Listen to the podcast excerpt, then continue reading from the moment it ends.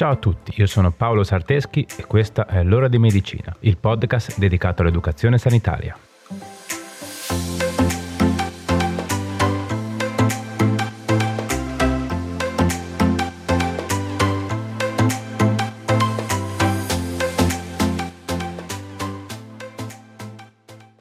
Ciao a tutti e bentornati. Questa prima settimana del mese di settembre parliamo di una patologia che interessa il nostro apparato digerente. Più precisamente lo stomaco e il primo tratto dell'intestino.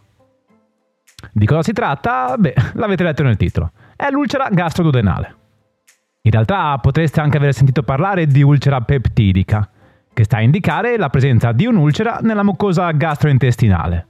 E solitamente queste ulcere si presentano nello stomaco e nel primo tratto dell'intestino ovvero il duodeno. Quindi per questo si può tranquillamente parlare di ulcera gastroduodenale. Ok, ma prima di iniziare direi che è d'obbligo che ci fermiamo un attimo a salutarci meglio. Ciao, come state? Come avete passato il mese di agosto? Vi siete riposati? Io per fortuna un pochino sì. Con il periodo di pausa delle puntate com'è andata? Vi siamo mancati? Avete approfittato per andare a riscoltare qualche episodio che vi eravate persi? Vabbè, in ogni caso, spero stiate tutti bene e che abbiate passato un buon agosto. Ora passiamo un attimo ad una comunicazione importante riguardo al podcast. Non è stato facile prendere questa decisione, ma la ritengo veramente necessaria per riuscire a portare avanti il progetto così come è nato, senza dover snaturarlo o farlo diventare non più un divertimento ma un peso. Comunque, veniamo al dunque. D'ora in avanti le puntate non usciranno più tutti i venerdì. Purtroppo, come vi dicevo nell'episodio precedente in cui vi annunciavo la pausa estiva, ultimamente è diventato più difficile per noi preparare le puntate. E quindi, per evitare di scrivere e registrare le puntate in maniera troppo frettolosa, giusto per pubblicare qualcosa ogni settimana, riduciamo il numero di episodi. Facciamo che quindi usciranno un venerdì sì e un venerdì no. Non è stata una decisione facile, eh? questa pausa estiva è servita anche per questo. In ogni caso, dai dati degli ascolti, è chiaro che ci sono molti di voi che ci ascoltano settimanalmente, ma molti altri ci ascoltano le puntate anche settimane o mesi dopo. Quindi ovviamente a perderci di più sono i nostri ascoltatori più affezionati, che ci seguivano settimanalmente. E per questo siamo veramente dispiaciuti. Spero che però possiate capire il perché di questo cambiamento. Per tutti gli altri cambierà un pochettino meno. Gli episodi, una volta pubblicati, sono e resteranno sempre qui online, ascoltabili quando e dove volete, anche dopo anni dalla loro pubblicazione. E penso che questo sia una cosa bellissima e fantastica dei podcast. Comunque dai, ma per essere una comunicazione di inizio puntata direi che ci siamo dilungati decisamente troppo. Però capite bene che per noi è un grande cambiamento e in qualche modo lo è anche per voi. Ed era giusto comunicarvelo nel giusto modo. Per ora quindi proviamo ad andare avanti così, una settimana sì e una settimana no. Poi chissà, magari in futuro torneremo con un episodio a settimana, magari progetteremo qualche altro format più veloce e leggero, da far uscire tra una puntata e l'altra. Abbiamo pensato anche a quello, eh, ma per ora non ci è venuto in mente niente di concreto. Anzi, se avete delle idee o dei suggerimenti, non fatevi problemi a scriverci. Saranno ben accolti. Comunque va bene, dai, scusate, stavo già riprendendo ad allungarmi troppo. Magari ne riparliamo un'altra volta. Direi che ora è veramente giunto il momento di partire finalmente con la puntata che spezza la pausa estiva. Vi ricordate di cosa stavamo parlando? Ulcera gastroduodenale. Pronti? Dai, andiamo.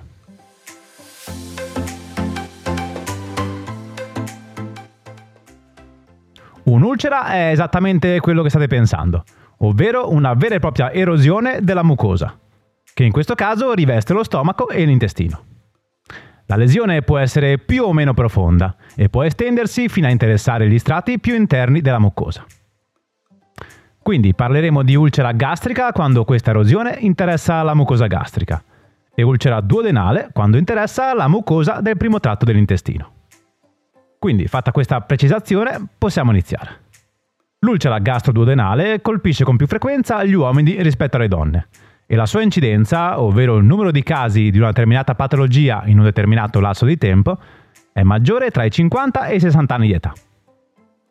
Praticamente tutte le ulcere gastroduodenali sono causate da due fattori ben precisi, che tra poco vi sveleremo.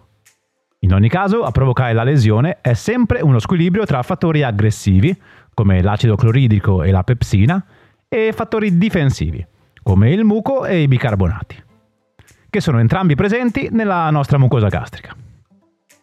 Infatti nel nostro stomaco è fisiologicamente presente un liquido semitrasparente ed inodore, prodotto dalla mucosa gastrica, chiamato succo gastrico. Questo succo è fortemente acido e la sua funzione è quella di digerire gli alimenti, ma anche quella di difendere l'organismo dagli agenti patogeni che tentano di entrare attraverso l'apparato digerente.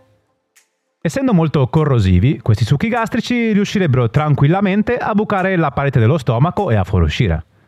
Per questo motivo le cellule mucose superficiali del nostro stomaco producono uno strato di muco, contenente bicarbonati e proteine. Questo muco è in grado di creare una barriera che difende la parete dello stomaco dalla forte acidità di questi succhi. Nei pazienti portatori di ulcera gastrica è stata riscontrata una produzione di acidità gastrica normale o addirittura inferiore alla norma. I danni alla parete dello stomaco quindi sono probabilmente causati da una diminuzione della resistenza della barriera mucosa gastrica, che oppone meno resistenza all'acidità dei succhi gastrici. Inoltre, nello stomaco dei pazienti affetti da ulcera gastrica sono sempre riscontrabili alterazioni tipiche di una gastrite, ovvero di un'infiammazione della mucosa gastrica. La gastrite precede sempre la comparsa dell'ulcera e le mucose coinvolte dalla gastrite presentano una ridotta capacità di secrezione di bicarbonato nel muco, rendendo così più suscettibile la mucosa alla formazione di un'ulcera. Per tutto il secolo scorso si è ritenuto che l'ulcera fosse provocata prevalentemente dallo stress o talvolta dall'assunzione di cibi acidi o molto piccanti. Il trattamento quindi consisteva nel ricovero in ospedale in condizioni di assoluto riposo, nella prescrizione di una dieta leggera e nell'assunzione di farmaci in grado di alleviare i sintomi. Soltanto all'inizio degli anni Ottanta inizia a prendere forma l'ipotesi che l'origine dell'ulcera potesse essere di origine prevalentemente infettiva. Nel 1982 due medici australiani, Robbie Warren e Barry Marshall, isolarono per la prima volta un batterio chiamato Helicobacter pylori, che ritenevano essere il miglior candidato come causa della formazione dell'ulcera gastrica e duodenale. La comunità scientifica non accolse da subito questa scoperta e soltanto nel 1994 fu dichiarata una stretta correlazione fra l'infezione da Helicobacter pylori e l'ulcera gastrodenale.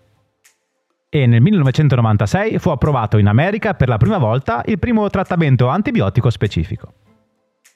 Nel 2005 Marshall e Warren riceveranno il premio Nobel per la medicina proprio grazie a questa scoperta.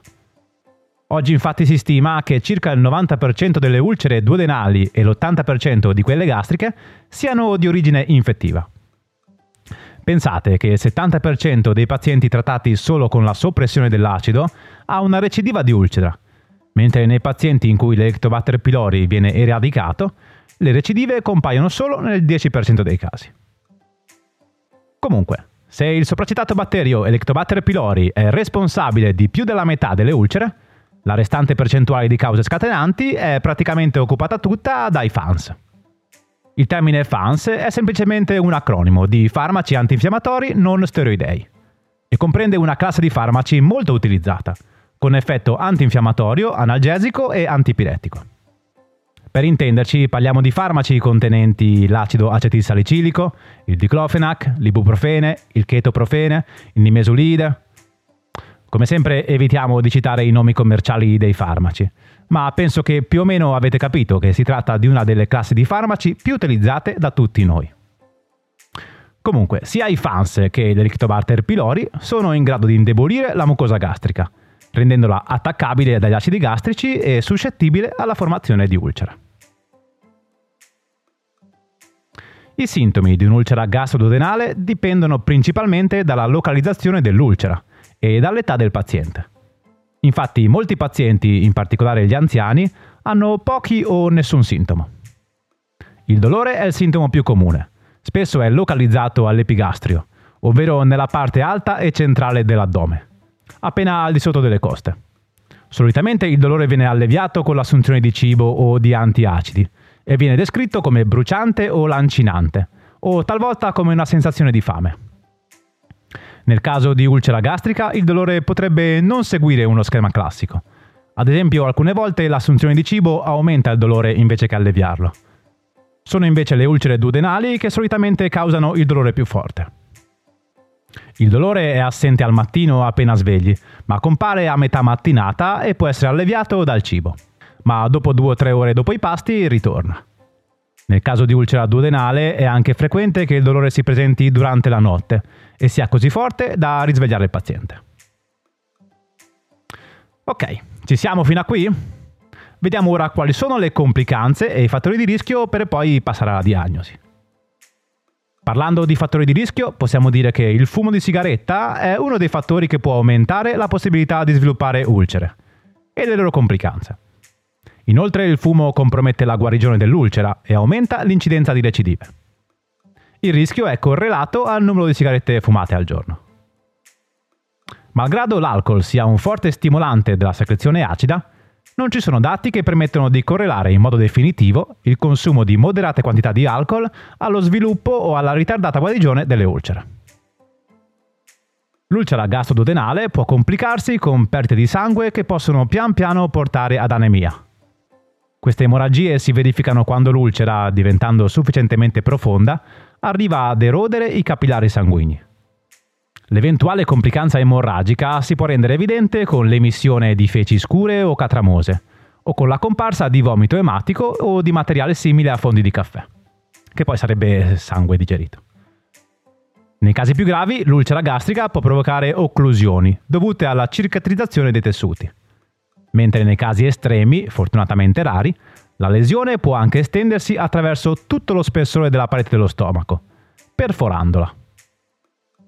Un'ulcera gastrica perforata è estremamente pericolosa, perché il contenuto d'acido dello stomaco può fuoriuscire dalla cavità peritoneale, provocando gravissimi danni.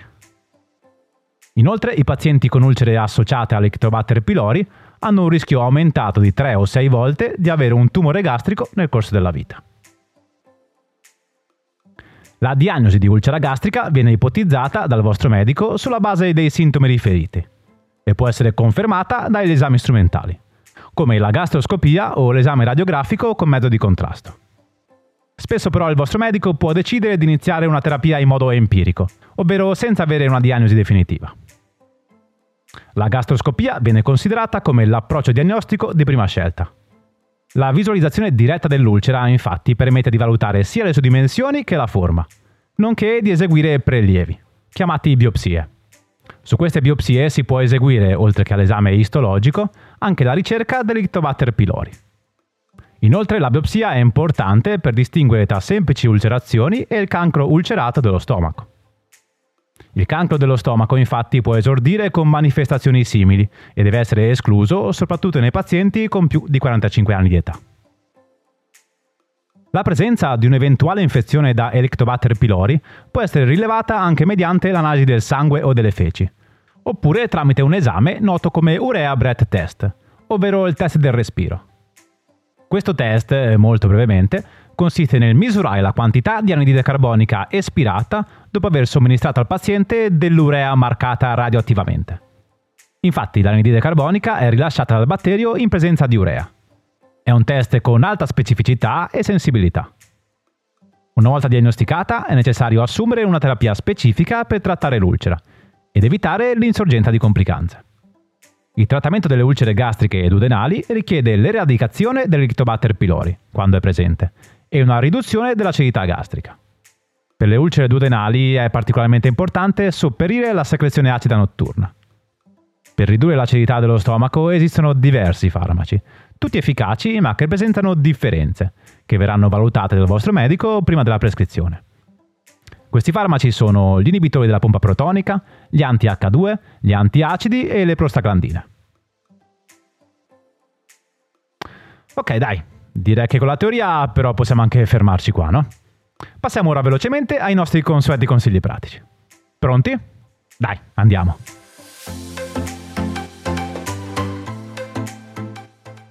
Uno.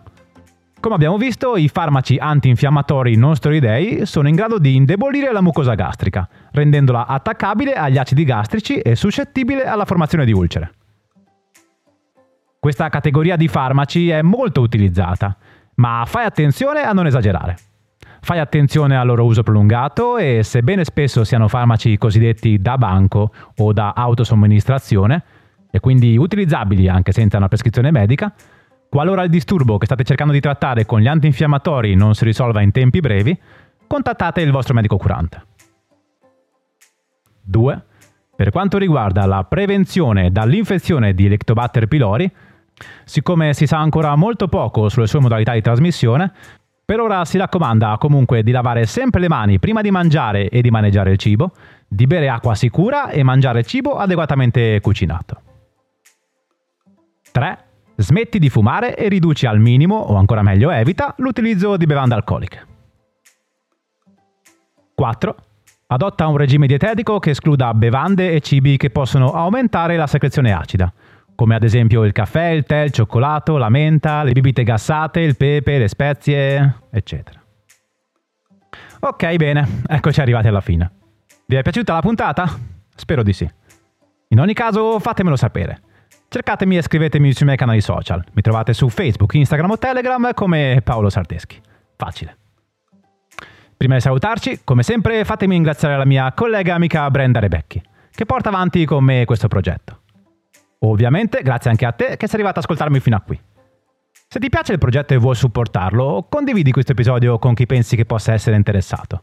Facci crescere il più possibile. Va bene, dai, direi che ora è veramente tutto. Ci vediamo sui social e ci sentiamo non venerdì prossimo, ma quello dopo, con un'altra puntata.